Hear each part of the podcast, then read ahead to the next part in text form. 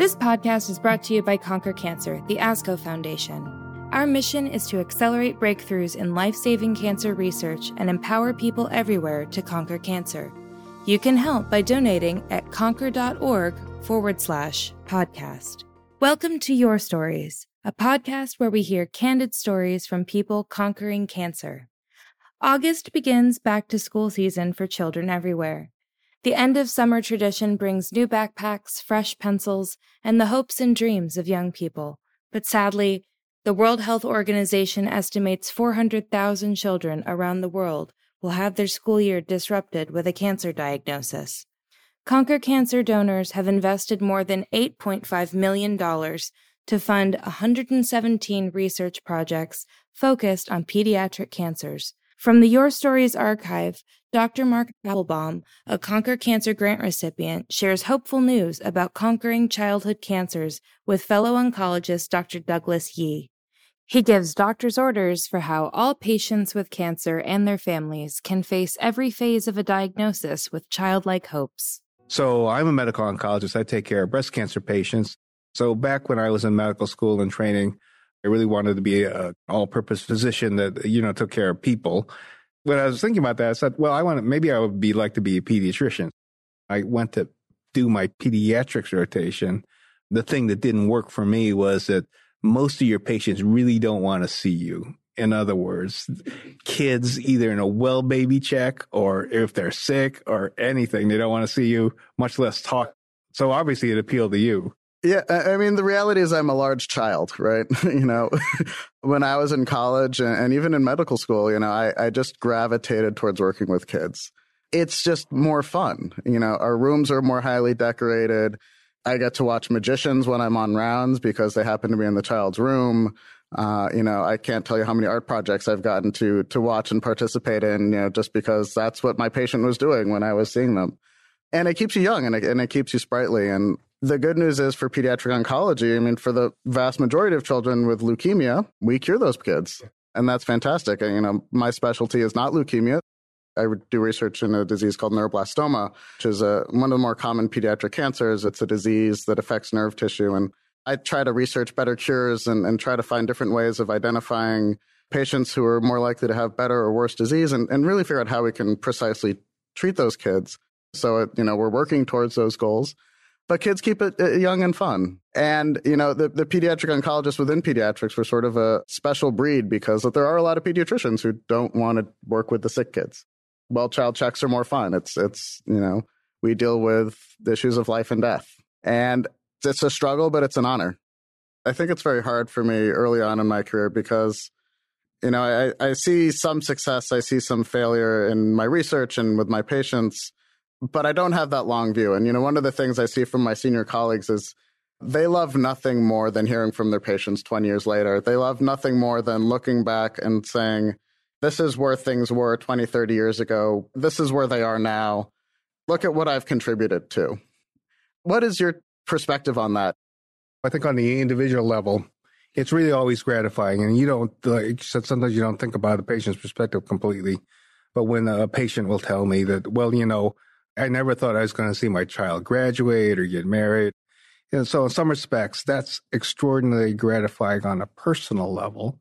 But you know, the other aspect is how do you as an individual help make that happen more often than not? And how do you then really try to set the field up so that things are changing uh, a little more rapidly? As you know, the struggles that my dad has had with advanced prostate cancer, and he's at the phase where he's just running out of options, basically. I mean, from that perspective, it's been both fascinating and heart wrenching to interact with the medical oncology community. I mean, you're at an academic center and, you know, I am as well. And we always, I think the first thing we always think about is how can I get my patient on a study? How can I find something better than standard of care if standard of care just isn't good enough? There's always the challenge when there's barriers between what we in the academic world perceive as optimal care and what people are getting. And, uh, you know, as a, somebody who sees a referral practice, I see that a lot. When we train practitioners, we need to make sure we train them in a way that they're always curious. Now, you don't necessarily have to be a leader in research, but you certainly have to stay on top of things. So culturally, I think we just need to train more physicians who come with that background.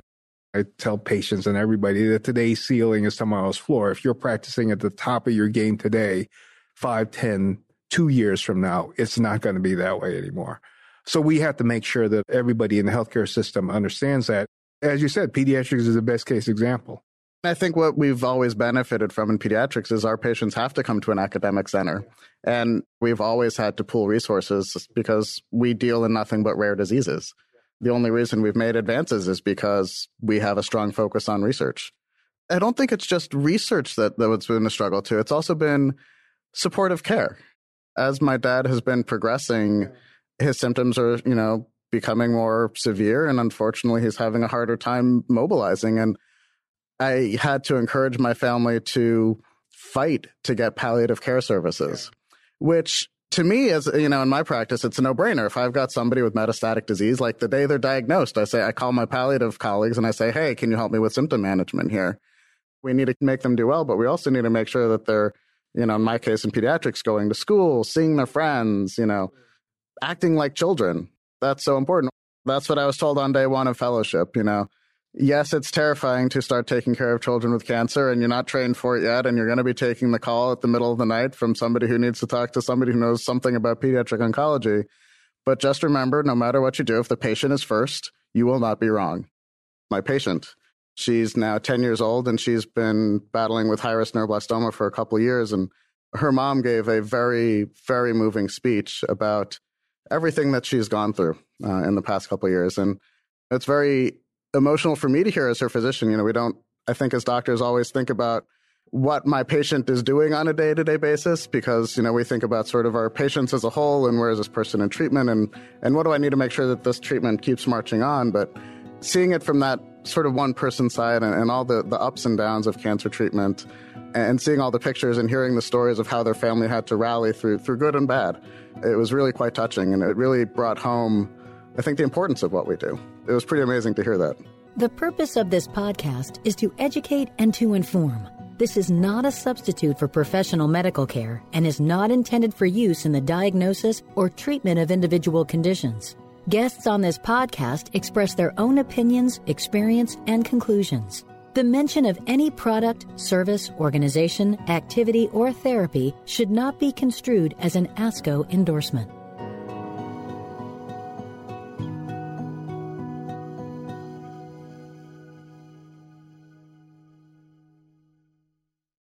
ASCO and Conquer Cancer, the ASCO Foundation, would like to recognize Helsinn, our inaugural Conquer Cancer Vision Impact supporter.